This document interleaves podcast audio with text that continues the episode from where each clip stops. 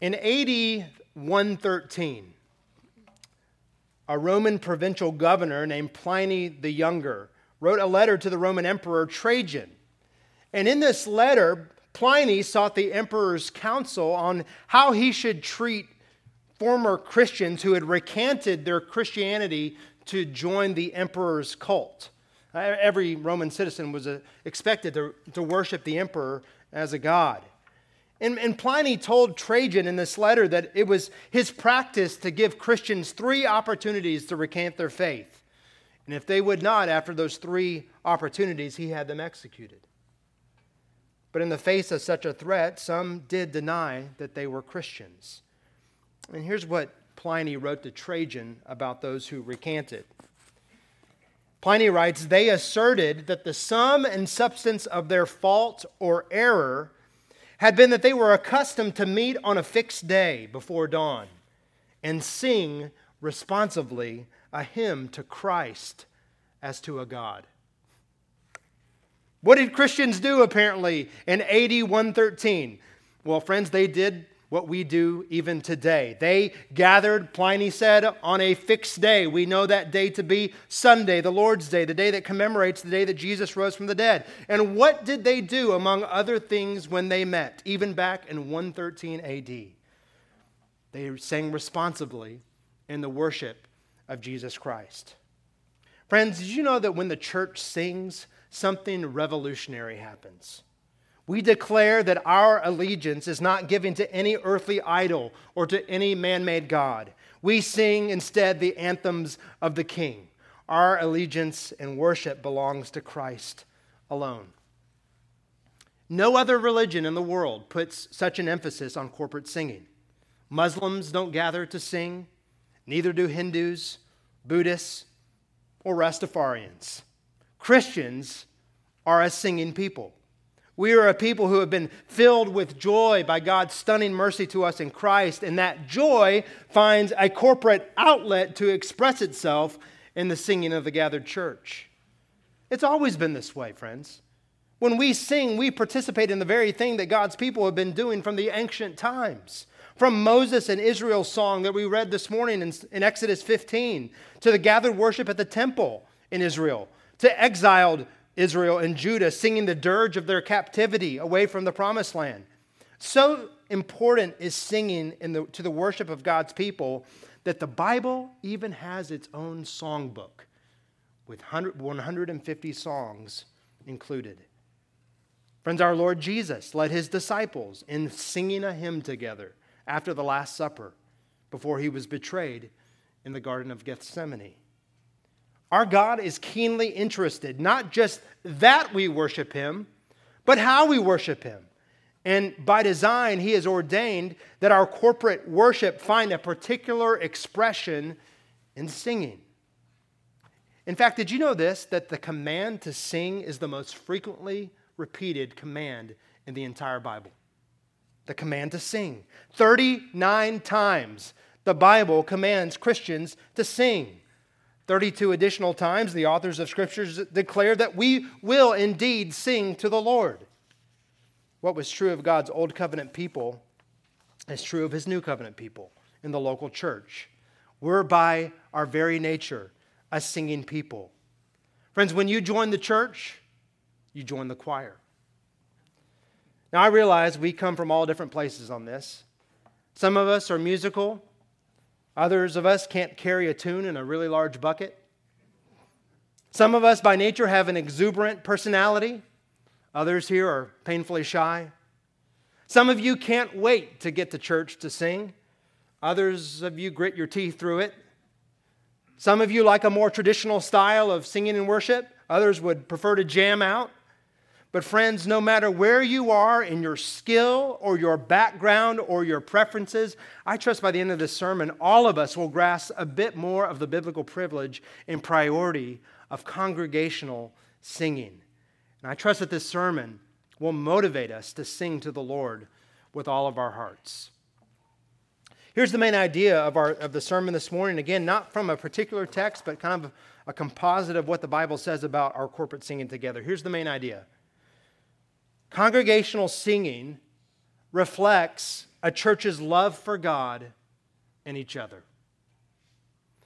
Congregational singing is a reflection. It's a reflection of our love, not only for God, but also for each other. In many ways, the New Testament presents a church's singing like it does prayer as a thermometer of our corporate health. A church's singing is, in, in many ways, a litmus test of the degree of its joy in Christ and a, and a gauge of its God centeredness, a meter of its understanding of the nature of the church, even. So, what does the New Testament say happens when the gathered church sings? Well, that's going to be the outline today. I see at least five things in the New Testament. I put these in, in alliterative, alliterative form, so hopefully you can remember them more easily. Unfortunately, when I give my assistant uh, the outline, I, it's before I've written the sermon, and so my apologies. Uh, as it was last week, I'm going to tackle these in a bit different order than it's listed in your bulletin this morning. Number one, our congregational singing evidences the presence of the Spirit and the Word. Number two, it engages our affections with the truth. Number three, it exalts our triune God. Number four, it edifies the gathered church. And number five, it expresses our gospel unity.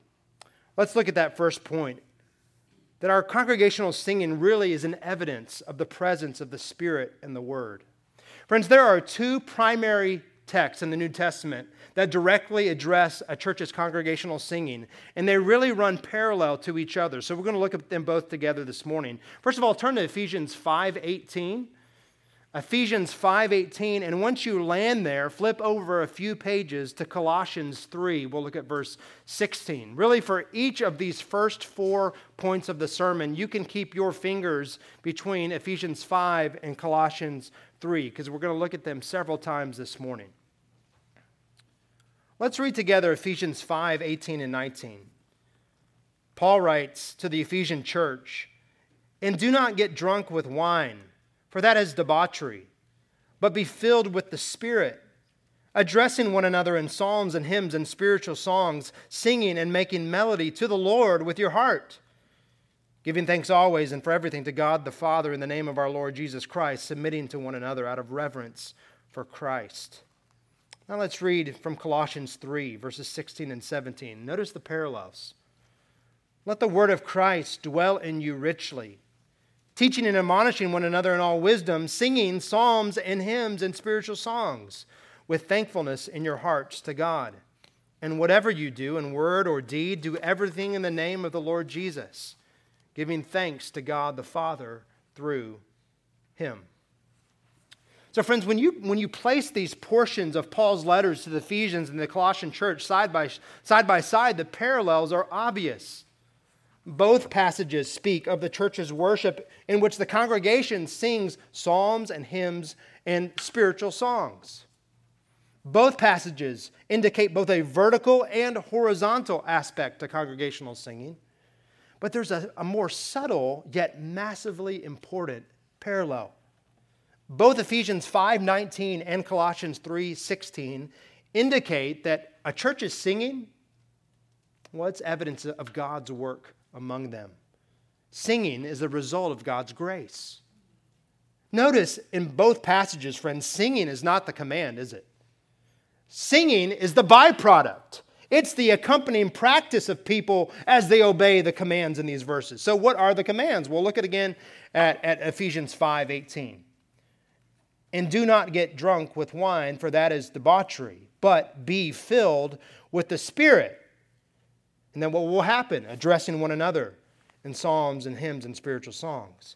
Now, the prohibition is clear enough, right? Believers aren't to give themselves over to alcohol as a dominating influence in our lives, for that leads to all types of debauchery.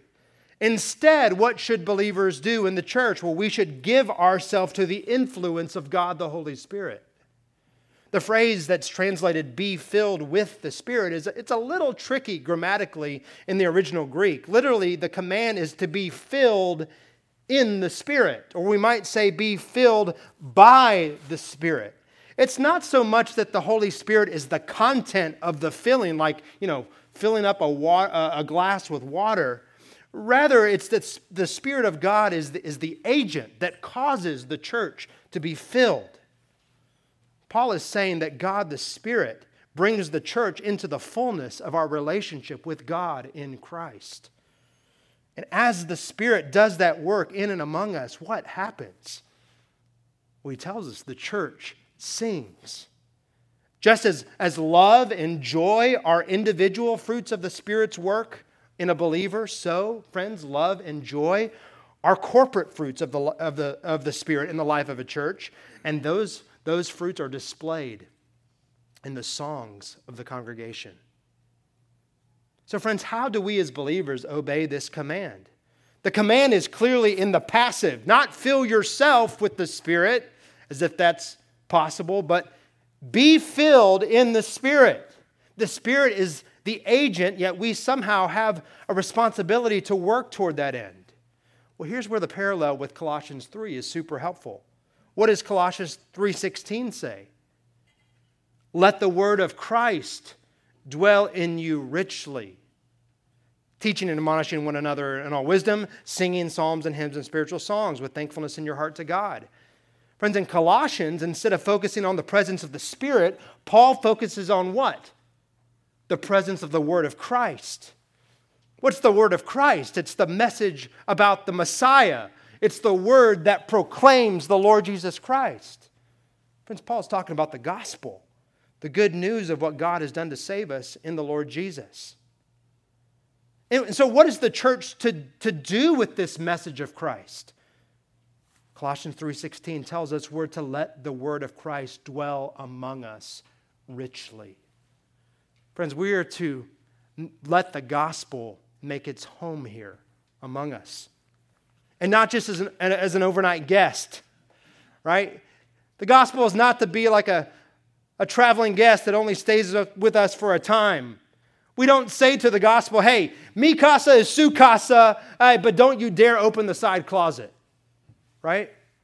And that part is inaccessible. Don't touch my fine china. Don't mess with my sound system. I've, I've calibrated it just the way that I want it. No, the text says, let the word of Christ dwell among you richly. Let the gospel take up a permanent residence among you, people of Redeeming Grace Church.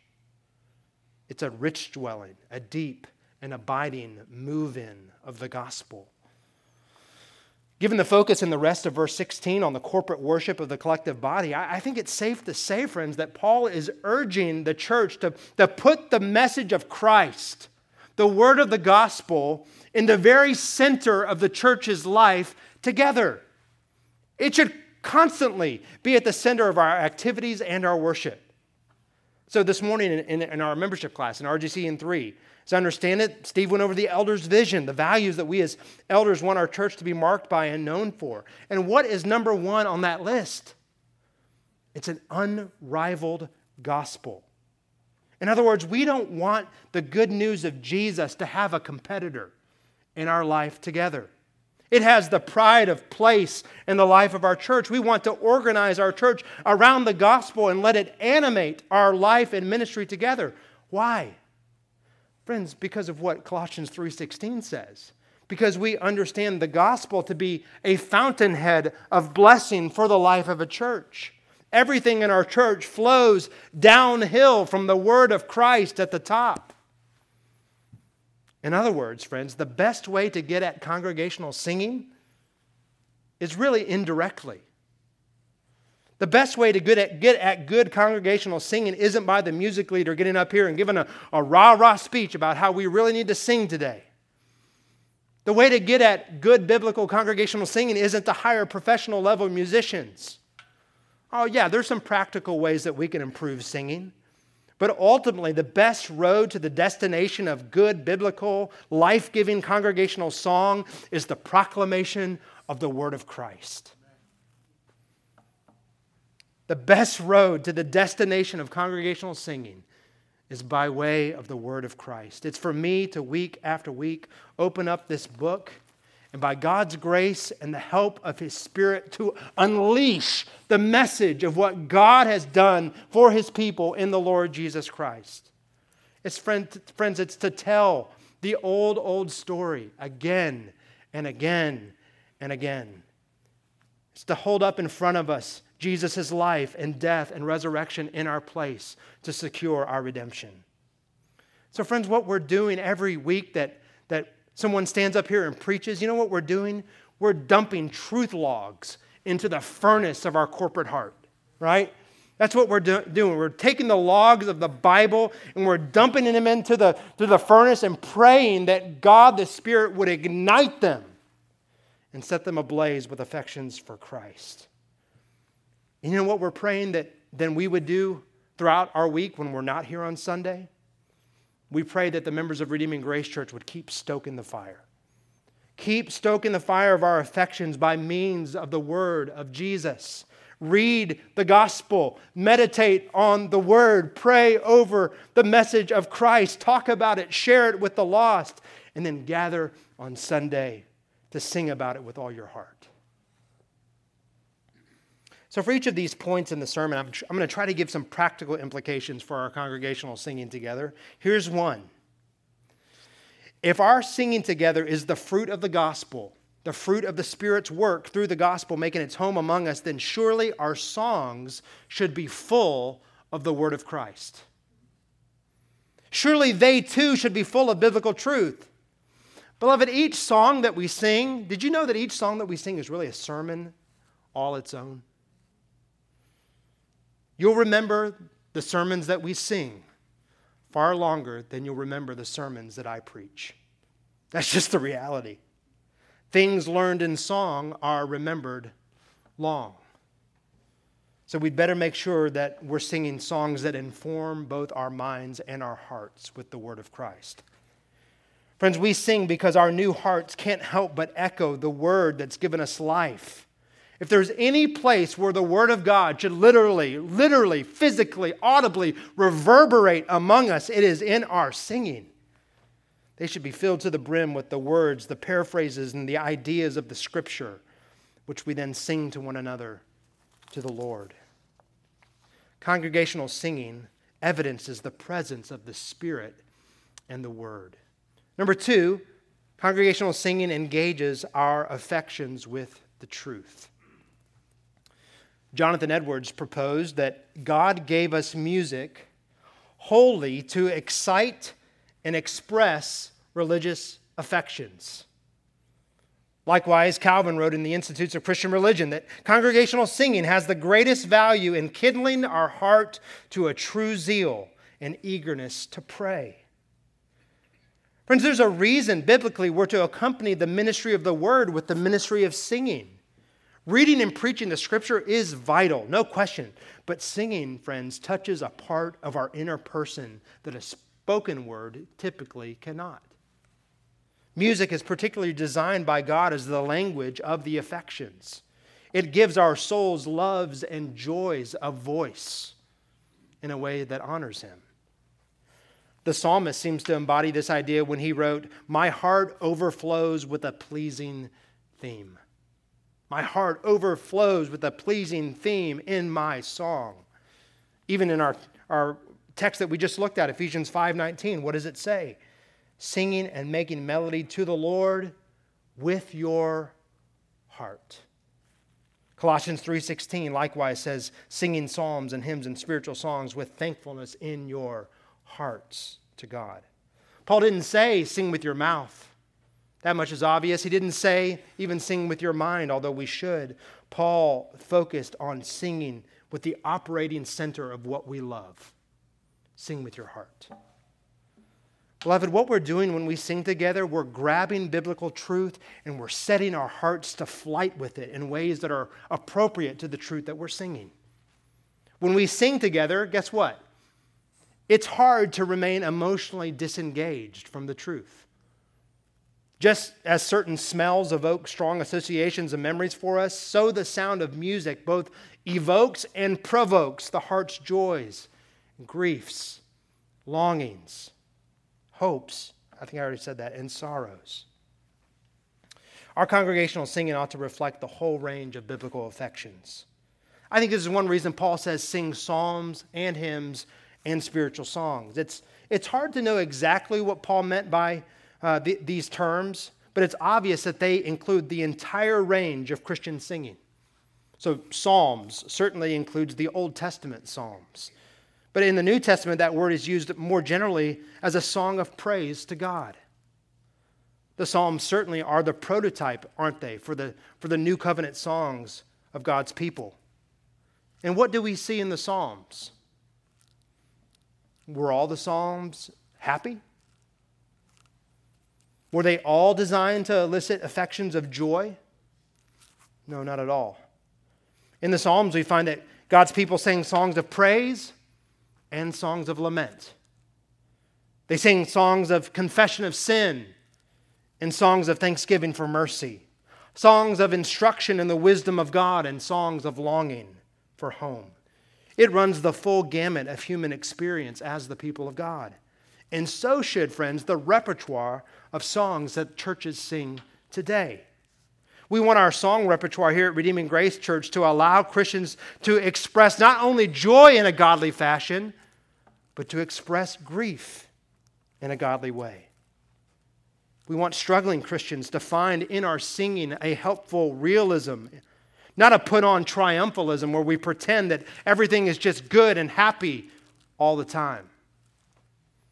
Singing is how a congregation tunes its heart together across the entire range of biblically driven affections. Just a few weeks ago, we were, we were back in Louisville and singing with our former church, the body at Third Avenue Baptist, and we sang a hymn that day called All Glory Be to Christ. It's put to the tune of Auld Lang Syne, the, the, the song that we typically sing at New Year's, right?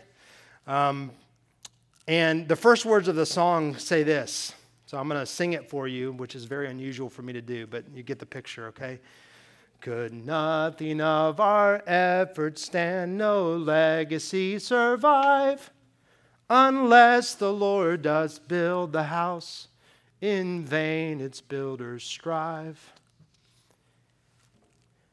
Two lines of, of that song, and the Lord just broke me down. I started weeping. And not so much for joy. Lindsay afterwards said, were you, were you crying because you were so happy that, that Christ gets glory from your ministry? I said, Not really. I was weeping as an ache in my soul. I don't know, Lord, if this is true of me. That if I leave no legacy behind me and you get glory, that's all I want. So, for the majority of that song, friends, I just listened. And I let the, the sound of that church minister to me as we sang, All glory be to Christ. This is what corporate singing does it allows us together to engage our affections and to align them with the truth.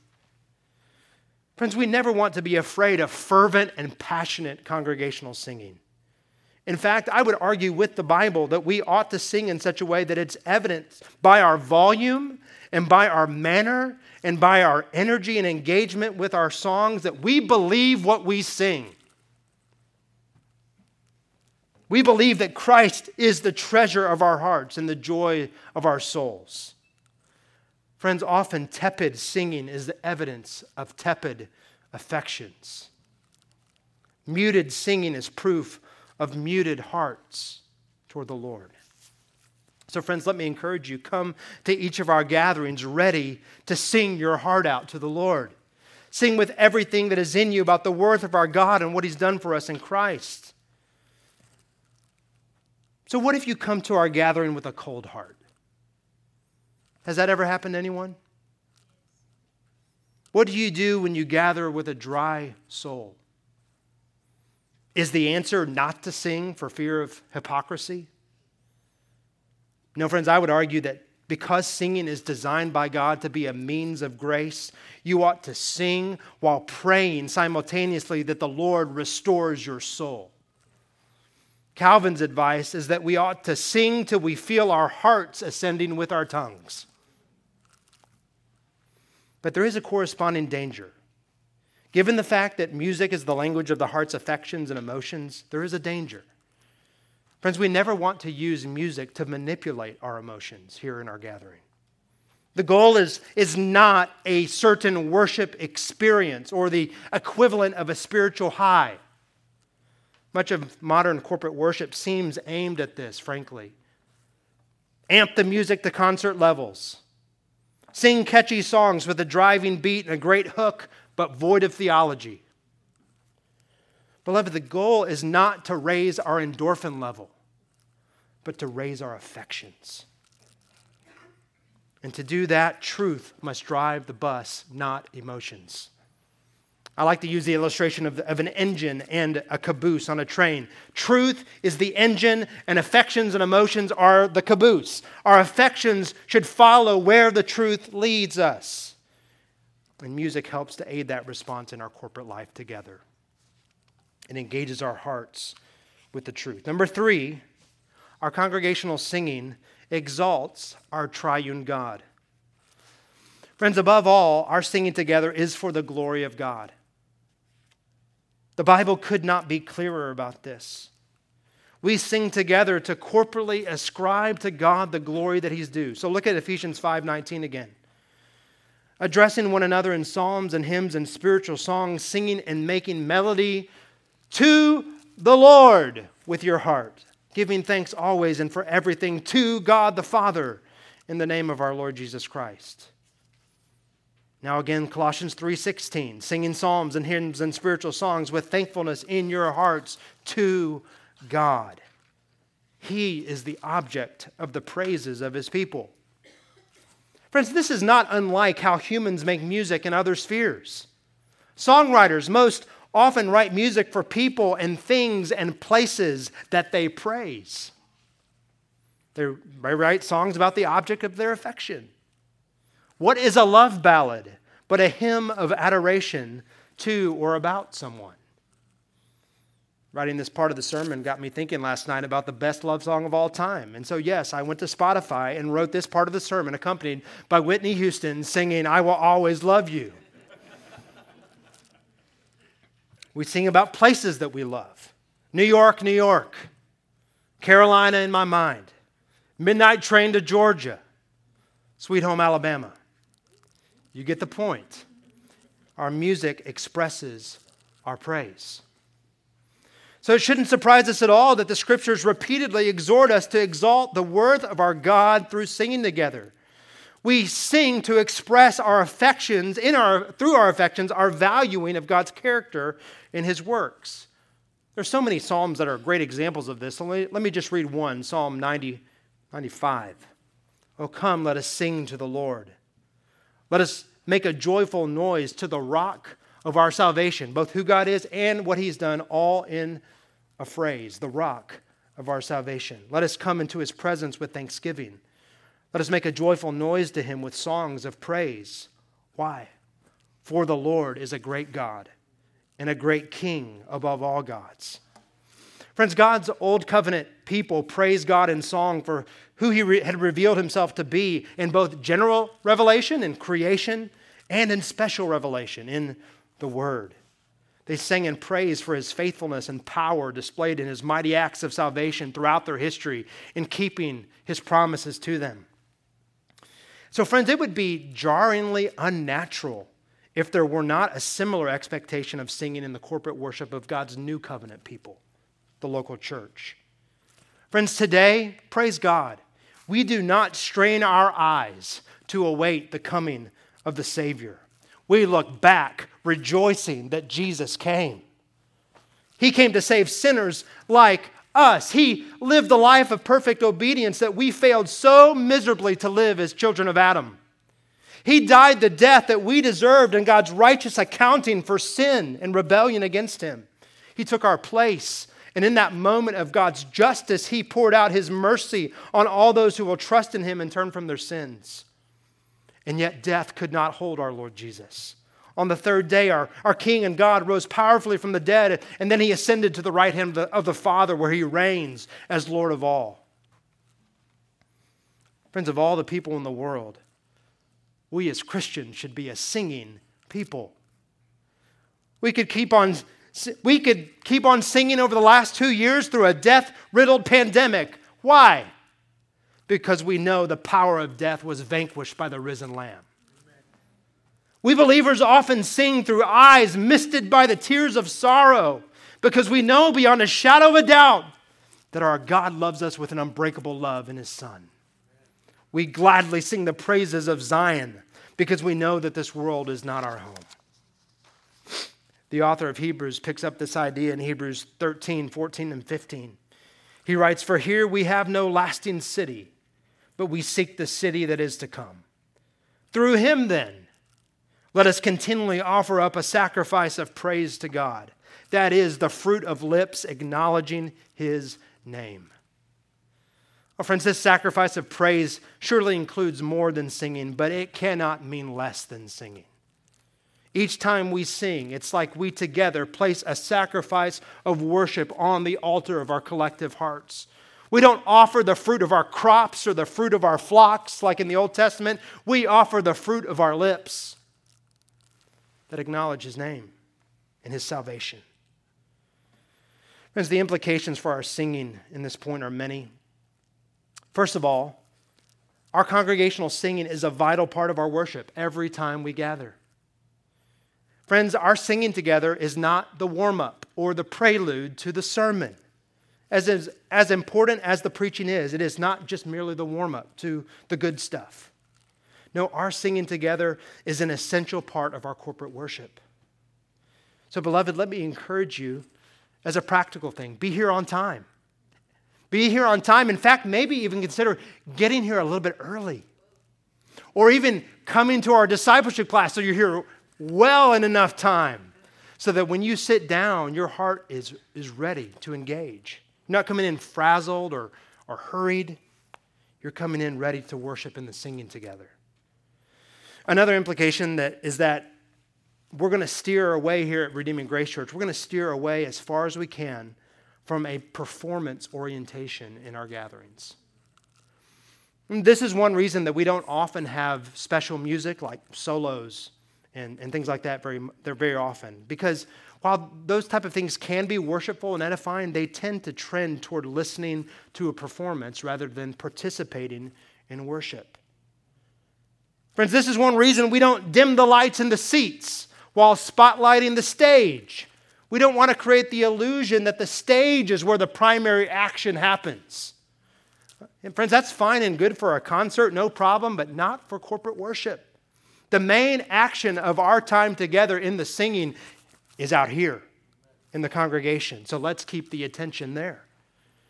Likewise, we want our musicians to strive for excellence in musicianship, but excellence is only valuable insofar as it supports the singing of the congregation. In fact, when the New Testament talks about music in the church, it doesn't discuss what instruments we should use and not use. The, the New Testament doesn't even really mention instruments at all. We can sing with a full band, as we often do, or we can sing a bit shorthanded, like we did this morning, right? Thank you guys for your, your ministry with us. We can sing with one or with many.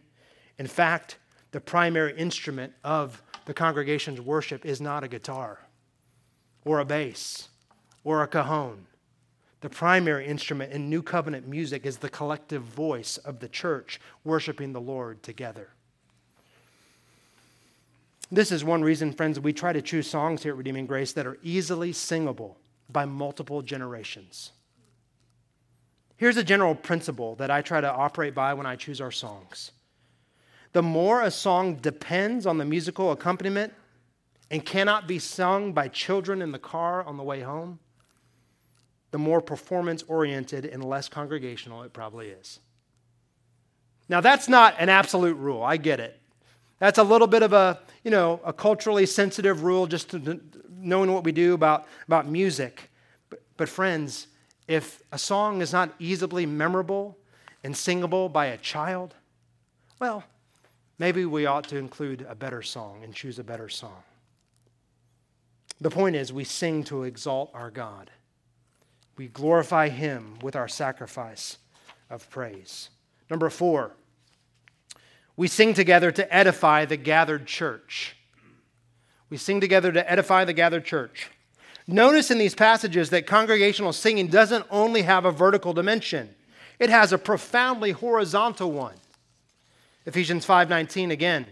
What does it say? Be filled with the Spirit, addressing who? One another in psalms and hymns and spiritual songs, singing and making melody in your, to the Lord with your heart. Friends, as we sing to the Lord in worship, we simultaneously sing to each other. We encourage one another in the truths that we confess and so build each other up. Colossians 3:16. Let the word of Christ dwell in you richly, teaching and admonishing one another in all wisdom, singing psalms and hymns and spiritual songs with thankfulness to your hearts to God.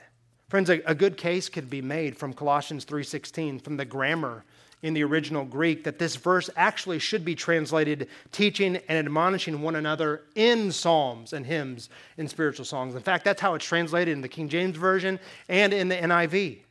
I think there's a good case for that. That we, the teaching and admonishing one another here, what Paul had in mind is very similar to what he wrote in Ephesians 5:19, addressing one another, teaching one another in psalms and hymns and spiritual songs. Friends, we don't merely teach one another in our sermons and in our classes and in our house to house groups. We teach each other through our singing.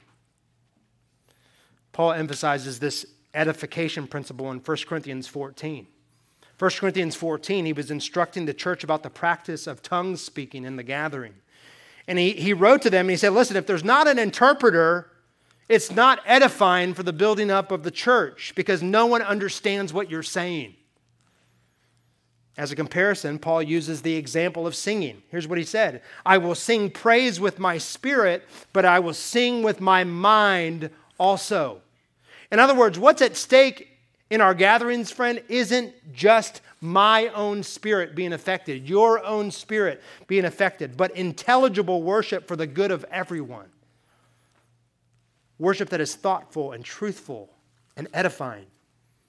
In fact, Paul summarizes this whole discussion by exhorting the Corinthians since you are eager for manifestations of the Spirit, listen to this strive to excel in building up the church.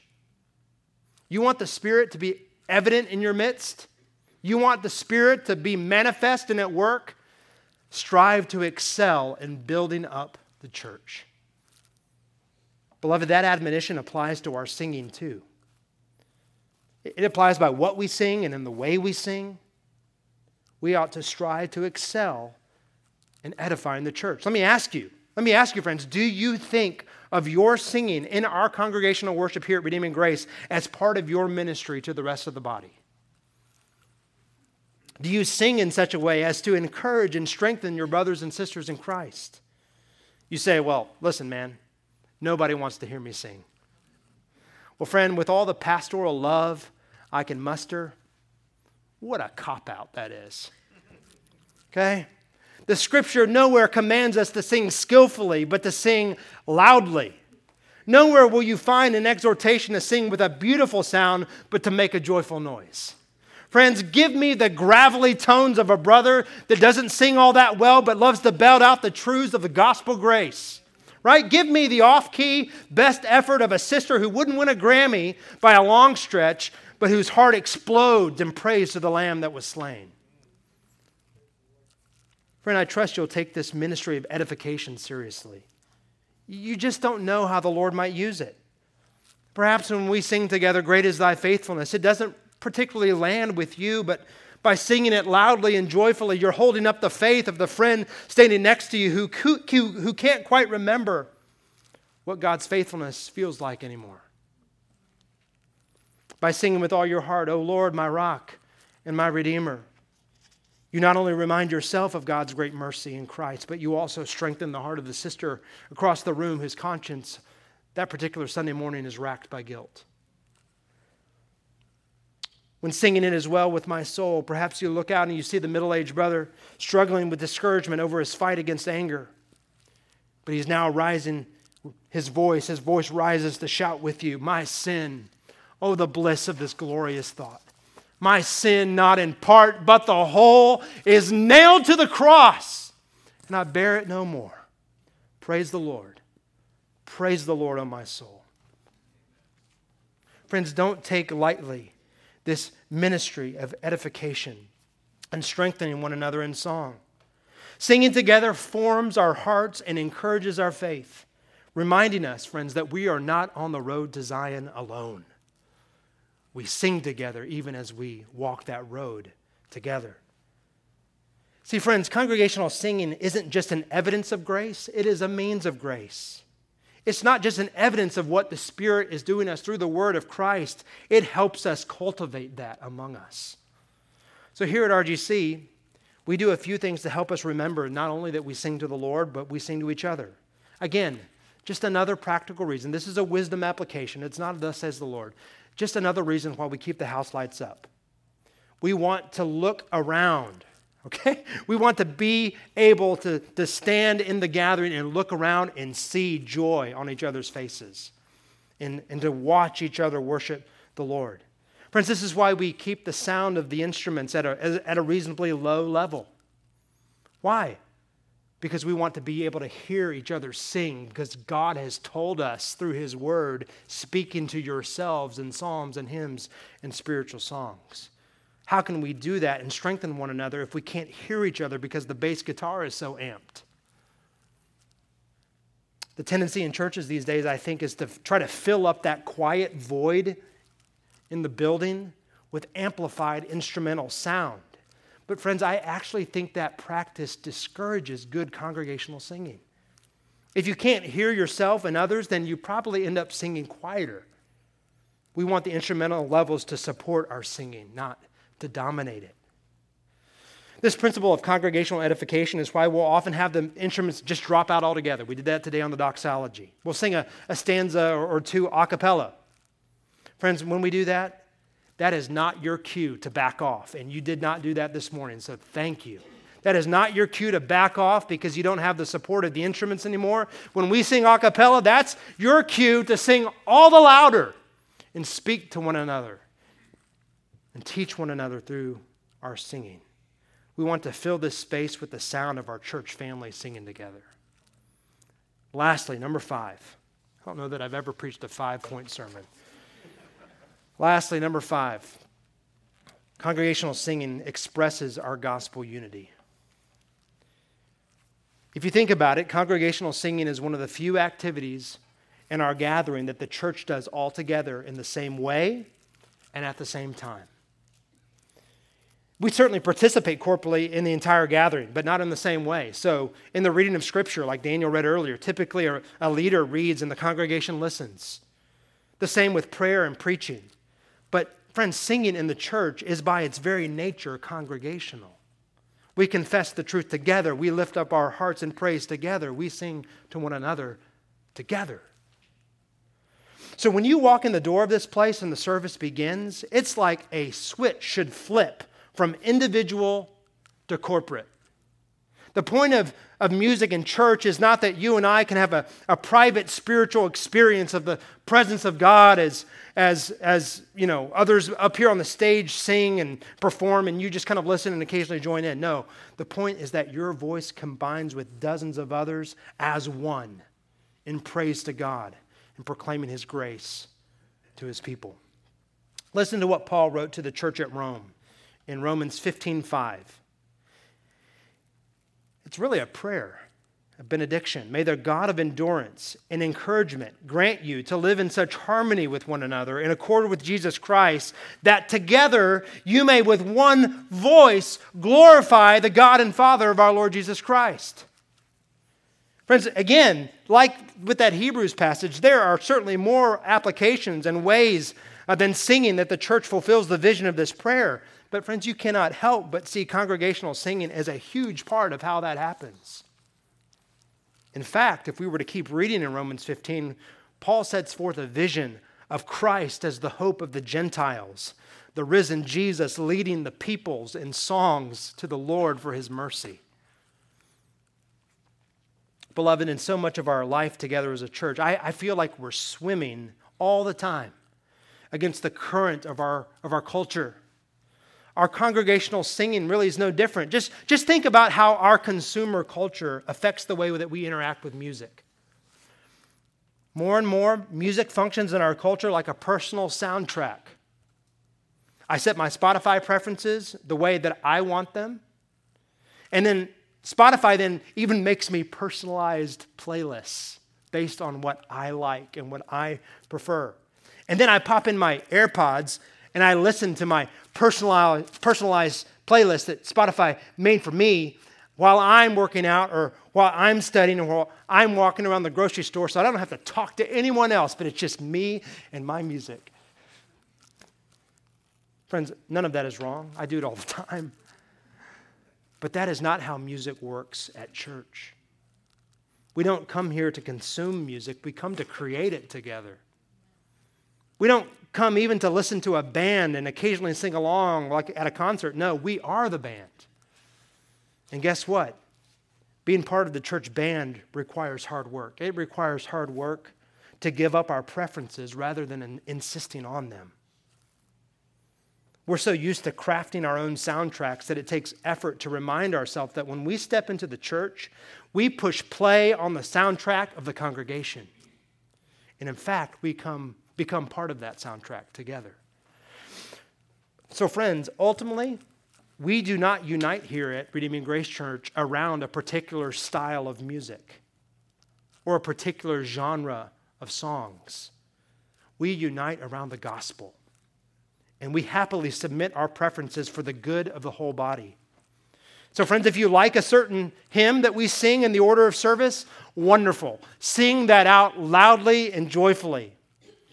And if you don't like a song that we sing in our service, I'm so sorry, but sing loudly and joyfully anyway. Why? Because most likely someone down the road from the row from you really does like that hymn and your singing joyfully helps bind your hearts together in love with that person. So, beloved, let's sing. Let's sing as the evidence of the Spirit's work among us through the word of Christ. Let's sing to engage our affections with the truth. Let's sing to exalt our triune God and to edify each other, knowing that as we do, we express our gospel unity. And may God be glorified in it. Today, rather than closing with prayer, we're going to close by singing a prayer in worship to the Lord. We're going to sing the doxology together. So grab your bulletin. It's at the end of that first hymn. All creatures of our God and King. Steve is coming up to play the, the final hymn. We will feast in the house of Zion. But first, let's stand and let's sing the doxology together. Let's fill this room up. Here's our note. Praise God from whom all blessings flow. Praise him, all creatures here below. Praise him above, ye heavenly hosts. Praise Father, Son, and Holy Ghost.